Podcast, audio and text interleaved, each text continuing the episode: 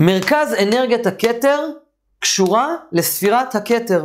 במקרה הזה, שלא כמו הספירות הקודמות, אין שיבוש עם השנים בין הדתות. כלומר, אברהם אבינו שלימד את אה, אברהם, יצחק ויעקב, והם הובילו והם מדברים על ספירת הכתר, תואם למה שההודים מדברים בעולם הספירות, בעולם הצ'קרות.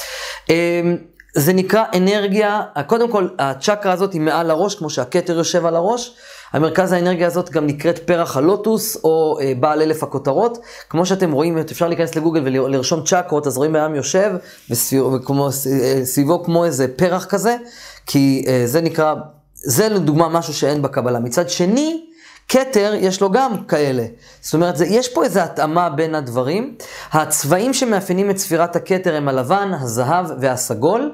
Uh, המאפיינים המנטליים, שזה חיבור לאלוקות, חוויית האהבה, uh, uh, ללא תנאי, על האינטואיציה, אינטואיציית על, יכולות טלפתיה, ריכוז, ההשראה והענווה.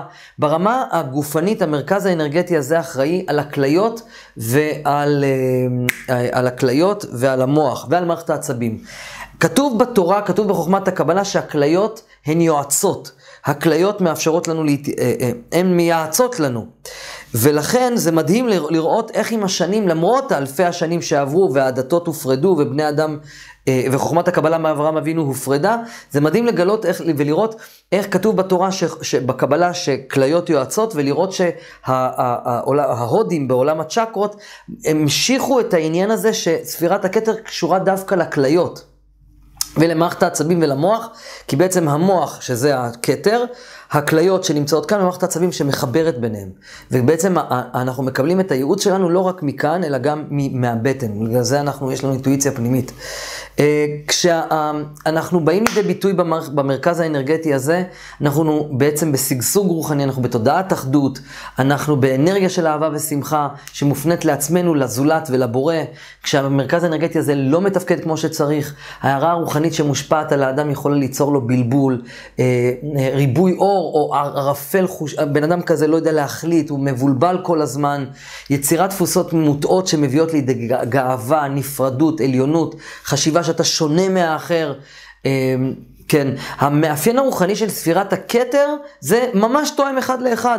זה היכולת שלנו לאהבה ללא תנאי, אמ, אה, אהבה שהיא למעלה מן המידה ולא תלויה בזכויות כלל, אני פשוט אוהב את כולם, אני מסתכל על הכל בתודעת האחדות, אה, וזה מדהים אה, איך ממש יש... אחד לאחד בעניין של הספירה הזאת, ולכן אין מה לדבר עליה יותר מדי. תישארו איתי, כי יש לי שיעור מיוחד, עוד, אני הולך להמשיך את זה, ולתת לכם רבדים עמוקים יותר בקשר שבין הספירות לבין הצ'קרות, ולהראות לכם כמה דברים שלא בהכרח אנשים ידעו או חשבו על זה קודם. בהצלחה.